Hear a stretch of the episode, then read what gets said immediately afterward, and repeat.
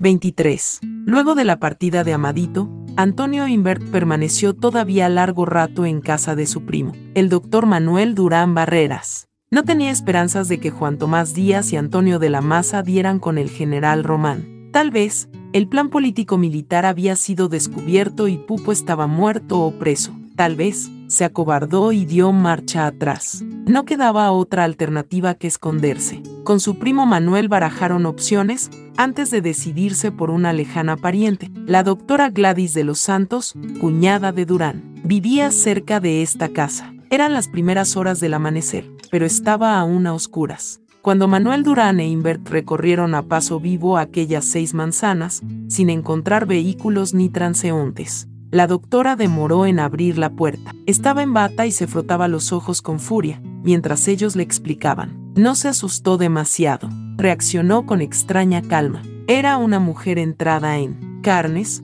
pero ágil entre la cuarentena y la cincuentena, que mostraba plomo y miraba el mundo con apatía. Te acomodaré como sea, le dijo a Invert, pero este no es un refugio seguro. He estado detenida ya una vez, el SIM me tiene fichada. Para evitar que la sirvienta fuera a descubrirlo, lo instaló junto al garaje, en una despensa sin ventanas, en la que extendió un colchón plegable. Era un recinto enano y sin ventilación y Antonio no pudo pegar los ojos el resto de la noche. Conservó el Colt 45 a su lado, sobre una repisa llena de latas de conserva. Tenso, mantenía los oídos alertas a cualquier ruido sospechoso. A ratos pensaba en su hermano segundo y se le ponía la carne de gallina, lo estarían torturando o lo habrían matado. Allá en la Victoria, la dueña de casa, que cerró la despensa con llave, vino a sacarlo de su encierro a las 9 de la mañana. Le di permiso a la empleada para que se fuera a Jarabacoa a ver a su familia. Lo animó. Podrás circular por toda la casa, pero que no te descubran los vecinos. ¿Qué nochecita habrás pasado en esa cueva? Mientras desayunaban en la cocina, con mangú, queso frito y café, pusieron las noticias. Ninguno de los informativos radiales decía nada sobre el atentado. La doctora de los Santos partió poco después a su trabajo. Invert se dio una ducha y bajó a la salita, donde, tumbado en un sillón, se quedó dormido, con el Colt 45 sobre las piernas. Tuvo un gran sobresalto y gimió cuando lo remecieron. Los calíes se llevaron a Manuel esta madrugada, poco después de que saliste de allá, le dijo, muy ansiosa. Gladys de los Santos tarde o temprano le arrancarán que estás aquí. Tienes que irte cuanto antes. Sí, pero ¿a dónde? Gladys había pasado por casa de los Invert y la calle hervía de guardias y calíes. Sin duda, habían detenido a su mujer y a su hija. Le pareció que unas manos invisibles comenzaban a apretarle el cuello. No dejó traslucir su angustia, para no aumentar el susto de la dueña de casa, que estaba transformada. El nerviosismo hacía que abriera y cerrara los ojos todo el tiempo. Hay cepillos, con calíes y camiones con guardias por todas partes, le dijo. Registran los autos, piden papeles a todo el mundo, se meten a las casas. Aún no decían nada en la televisión, las radios ni los periódicos, pero los rumores eran inatajables. El tam tam humano aventaba por toda la ciudad que habían matado a Trujillo, la gente estaba sobrecogida y confusa por lo que podía pasar. Durante cerca de una hora, estuvo devanándose los sesos. ¿Dónde ir? Por lo pronto, salir de aquí. Agradeció a la doctora de los Santos su ayuda y salió a la calle, con la mano en la pistola que llevaba en el bolsillo derecho del pantalón. Deambuló un buen rato, sin rumbo, hasta que se acordó. De su dentista, el doctor Camilo Suero, que vivía por el hospital militar. Camilo y su esposa, Alfonsina, lo hicieron entrar. No podían esconderlo, pero lo ayudaron a estudiar posibles refugios. Y, entonces, le vino a la cabeza la imagen de Francisco Rainieri, un antiguo amigo, hijo de italiano y embajador de la Orden de Malta. Su esposa, Venecia, y Guarina, su mujer, solían tomar té y jugar canasta. Tal vez el diplomático podría facilitarle la manera de asilarse en alguna alegación. Extremando las precauciones, llamó por teléfono a la residencia de los Rainieri y se dio el aparato a Alfonsina, quien se hizo pasar por la señora Guarina Tesón, nombre de soltera de la mujer de Invert. Pidió hablar con Keiko. Este se puso al aparato de inmediato y la dejó estupefacta con el cordialísimo saludo. ¿Cómo estás, queridísima Guarina? Encantado de saludarte. Llamas por el compromiso de esta noche, ¿verdad? No te preocupes. Enviaré el carro a recogerte. A las 7 en punto, si te parece. ¿Me recuerdas tu dirección, por favor? ¿O es un adivino o se ha vuelto loco? O no sé qué, dijo la dueña de casa, al colgar. Y, ahora, ¿qué hacemos hasta las 7, Alfonsina? Rezarle a Nuestra Señora de la Alta Gracia, se santiguó ella. Si llegan antes los calíes, usa tu pistola no más. A las 7 en punto paró en la puerta un reluciente Buick azul, de placa diplomática. El propio Francisco Rainieri conducía. Arrancó apenas Antonio Invert estuvo a su lado. Supe que el mensaje venía de ti, porque Guarina y tu hija están en mi casa, le dijo Rainieri, a modo de saludo. No hay dos Guarinas Tesón en Ciudad Trujillo, solo podía ser tú. Estaba muy tranquilo, y hasta risueño, con su guayabera recién planchada y oliendo a lavanda. Llevó a Invert a una residencia remota por calles apartadas, dando un gran rodeo, pues en las principales avenidas había barreras que detenían a los vehículos para registrarlos. Hacía menos de una hora que se había anunciado oficialmente la muerte de Trujillo. Reinaba un ambiente cargado de recelo, como si todo el mundo esperara una explosión.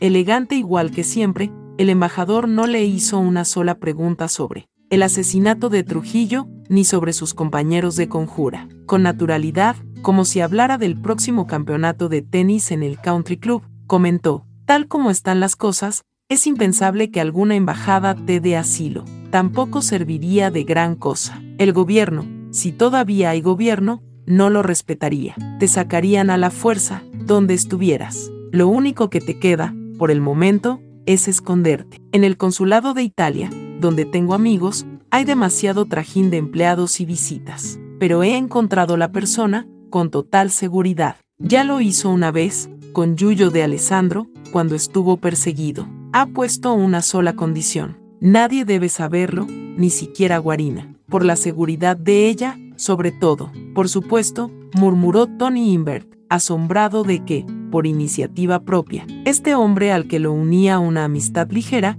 se arriesgara tanto para salvarle la vida. Estaba tan desconcertado con la generosidad temeraria de Keiko que no atinó a darle las gracias. En casa de los Rainieri pudo abrazar a su mujer y a su hija. Dadas las circunstancias, guardaban mucha calma, pero cuando la tuvo en sus brazos, sintió temblar el cuerpecito de Leslie. Estuvo con ellas y los Rainieri cerca de un par de horas. Su mujer le había traído un maletín de mano, con ropa limpia y sus artículos de afeitar. No mencionaron a Trujillo. Guarina le contó lo que había averiguado a través de las vecinas. Su casa había sido invadida al amanecer por policías de uniforme y de civil, la habían vaciado, rompiendo y pulverizando lo que no se llevaron, en dos camionetas. Cuando llegó la hora, el diplomático le hizo un pequeño gesto, señalándole el reloj. Abrazó y besó a Guarina y Leslie, y siguió a Francisco Rainieri por la puerta de servicio hasta la calle. Segundos después,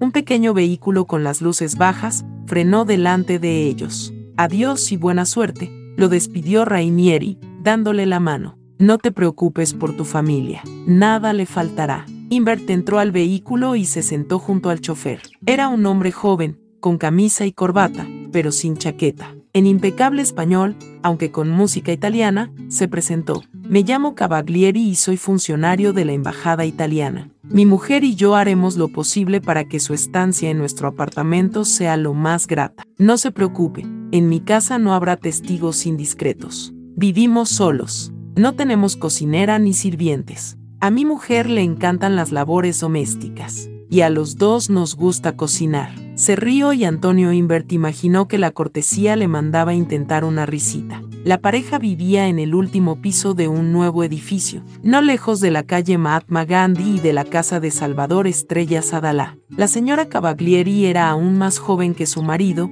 una muchacha delgada, de ojos almendrados y cabellos negros, y lo recibió con una cortesía despercudida y risueña, como a un viejo amigo de familia que viene a pasar un fin de semana. No mostraba la menor aprensión por alojar en su casa a un desconocido, asesino del amo supremo del país, al que miles de guardias y policías buscaban con codicia y odio. En los seis meses y tres días que vivió con ellos, nunca, ni una sola vez, Ninguno de los dueños de casa le hizo sentir, y eso que era susceptible, y su situación lo predisponía a ver fantasmas, que su presencia allí incomodaba en lo más mínimo. ¿Sabía la pareja que se jugaba la vida? Desde luego, escucharon y vieron en la televisión los relatos pormenorizados del pánico que provocaban esos apestados asesinos a los dominicanos, y cómo, muchos de ellos, no contentos con negarles un refugio, se apresuraban a denunciarlos. Vieron caer, el primero, al ingeniero Huáscar Tejeda, expulsado de manera innoble de la iglesia del Santo Cura de Ars por el aterrorizado párroco, quien lo echó en brazos del CIM.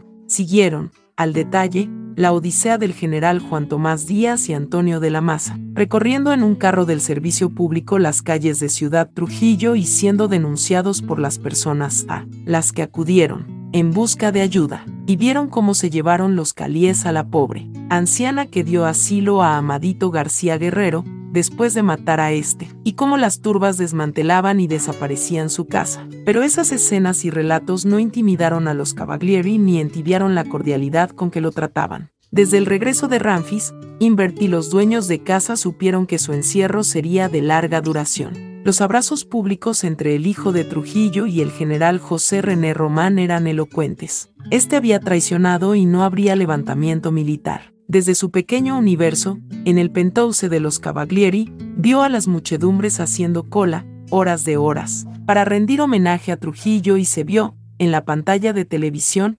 retratado junto a Luisa Miama, a quien no conocía, bajo anuncios que ofrecían primero 100 mil, luego 200 mil y por fin, medio millón de pesos a quien delatara su paradero. PSST, con la caída del valor del peso dominicano, ya no es un negocio interesante, comenta Cavaglieri. Muy pronto, su vida encajó dentro de una rutina rigurosa. Tenía un cuartito para él solo, con una cama y una mesita de noche, iluminada por una lamparilla. Se levantaba temprano y hacía planchas, carreras en el sitio, abdominales, cerca de una hora. Tomaba desayuno con los dueños de casa. Luego de largas discusiones, consiguió que le permitieran ayudar en la limpieza, barrer, pasar la aspiradora, sacudir el plumero sobre objetos y muebles. Se convirtió en un entretenimiento y en un deber, algo que hacía a conciencia, con total concentración y cierta alegría. Eso sí, la señora Cavaglieri nunca lo dejó entrar a la cocina.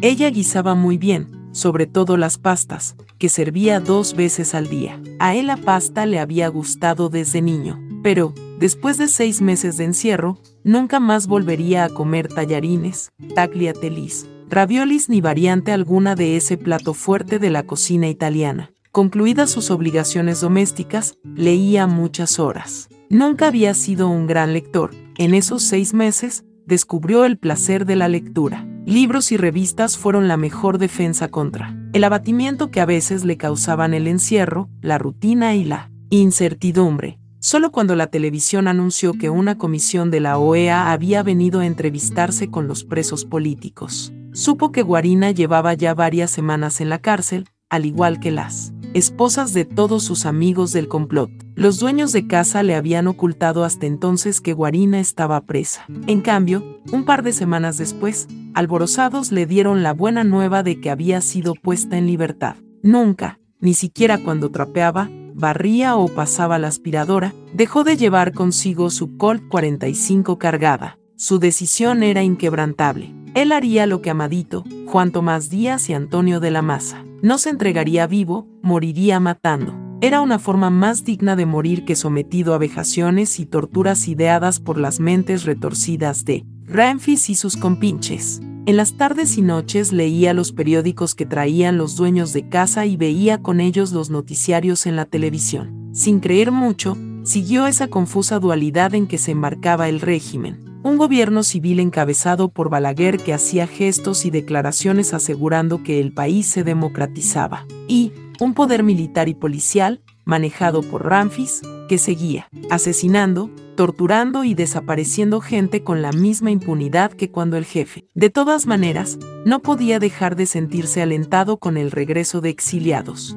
La aparición de pequeñas publicaciones de oposición órganos de la Unión Cívica y del 14 de junio, y los mítines estudiantiles contra el gobierno de los que a veces informaban los medios oficiales, aunque solo fuera para acusar a los manifestantes de comunistas. El discurso de Joaquín Balaguer en las Naciones Unidas, criticando la dictadura de Trujillo y comprometiéndose a democratizar el país, lo dejó atónito. Era este el mismo hombrecito que, por 31 años, había sido el más fiel y constante servidor del padre de la patria nueva, en las largas sobremesas que solían tener, cuando los Cavaglieri cenaban en casa, muchos días cenaban fuera, pero entonces la señora Cavaglieri le dejaba en el horno la inevitable pasta. Ellos le completaban las informaciones, con los chismes que hervían en esta ciudad pronto rebautizada con su viejo nombre de Santo Domingo de Guzmán. Aunque todos temían un golpe de estado de los hermanos Trujillo, que restaurara la dictadura cruda y dura, era evidente que, poco a poco, la gente iba perdiendo el miedo, o, más bien, rompiéndose el encantamiento, que había tenido a tantos dominicanos entregados en cuerpo y alma a Trujillo. Cada vez surgían más voces, declaraciones y actitudes antitrujillistas, y más apoyo a la Unión Cívica. Al 14 de junio, o al PRD, cuyos líderes acababan de regresar al país y abierto un local en el centro. El día más triste de su odisea fue también el más feliz. El 18 de noviembre, a la vez que anunciaba la partida de Ramfis del país, la televisión hizo saber que los seis asesinos del jefe, cuatro ejecutores y dos cómplices, habían huido, luego de asesinar a tres soldados que los regresaban a la prisión de la Victoria después de una reconstrucción del crimen. Frente a la pantalla de televisión, no pudo contenerse y rompió en sollozos. Así, pues, sus amigos, el turco, su amigo del alma, habían sido asesinados, junto a tres pobres guardias, como coartada de la pantomima. Por supuesto, nunca se encontrarían los cadáveres. El señor Cavaglieri le alcanzó una copa de coñac. Consuélese, señor Invert. Piense que pronto verá a su mujer y a su hija. Esto se acaba. Poco después se anunciaba la inminente partida al extranjero de los hermanos Trujillo con sus familias. Era el fin del encierro, ahora sí, por el momento al menos, había sobrevivido a la cacería, en la que, prácticamente, con excepción de Luisa Miyama, pronto supo que éste había pasado seis meses metido en un closet muchas horas al día. Todos los principales conjurados, además de centenares de inocentes, entre ellos su hermano segundo, habían sido asesinados, torturados o seguían en las cárceles. Al día siguiente de la partida de los Trujillo, se dio una amnistía política. Comenzaron a abrirse las cárceles. Balaguer anunció una comisión para investigar la verdad sobre lo ocurrido con los ajusticiadores del tirano. Las radios, diarios y la televisión dejaron desde ese día de llamarlos asesinos, de ajusticiadores. Su nuevo apelativo, pasarían pronto a ser llamados héroes, y no mucho. Después, calles, plazas y avenidas de todo el país empezarían a ser rebautizadas con sus nombres. Al tercer día, discretamente. Los dueños de casa no le permitieron siquiera que se demorase agradeciéndoles lo que habían hecho por él y lo único que le pidieron es que no divulgase a nadie su identidad. Para no comprometer su condición de diplomáticos, salió al anochecer de su encierro y se presentó, solo, en su casa. Durante mucho rato, él, Guarina y Leslie se abrazaron sin poder hablar. Examinándose, comprobaron que, mientras Guarina y Leslie habían enflaquecido, él engordó 5 kilos. Les explicó que en la casa donde estuvo escondido, no podía decir cuál, se comían muchos espagueti. No pudieron hablar mucho. El destartalado hogar de los Invert empezó a llenarse de ramos de flores, de parientes, amigos y desconocidos que se acercaban a abrazarlo, a felicitarlo y, a veces, temblando de emoción, los ojos llenos de lágrimas, a llamarlo héroe y darle las gracias por lo que había hecho. Entre los visitantes, apareció de pronto un militar. Era un edecán de la presidencia de la República. Después de las salutaciones de rigor, el mayor Teofronio Cáceda le dijo que a él y al señor don Luis, a mi ama, quien acababa de emerger también de su escondite, nada menos que la casa del actual ministro de Salud, el jefe de Estado quería recibirlos en el Palacio Nacional, mañana al mediodía, con una risita cómplice, le informó que el senador Henry Chirinos acababa de presentar en el Congreso, el mismo Congreso de Trujillo, sí señor, una ley nombrando a Antonio Invert y Luis Amiyama generales de tres estrellas del ejército dominicano, por servicios extraordinarios prestados a la nación. A la mañana siguiente, acompañado de Guarina y Leslie, los tres con sus mejores ropas, aunque Antonio las suyas le apretaban, fueron a la cita de palacio. Una nube de fotógrafos los recibió y una guardia de militares en uniforme de parada les presentó armas. Allí, en la sala de espera, conoció a Luisa Miama, un hombre muy delgado y grave, de boca sin labios, de quien, a partir de entonces, sería amigo inseparable. Se dieron la mano y quedaron en verse, después de la reunión con el presidente, para visitar juntos a las esposas, a las viudas, de todos los conjurados muertos o desaparecidos, y para contarse sus propias aventuras. En eso, se abrió el despacho del jefe del Estado. Sonriente y con una expresión de honda alegría, el doctor Joaquín Balaguer avanzó hacia ellos, bajo los flashes de los fotógrafos, con los brazos abiertos.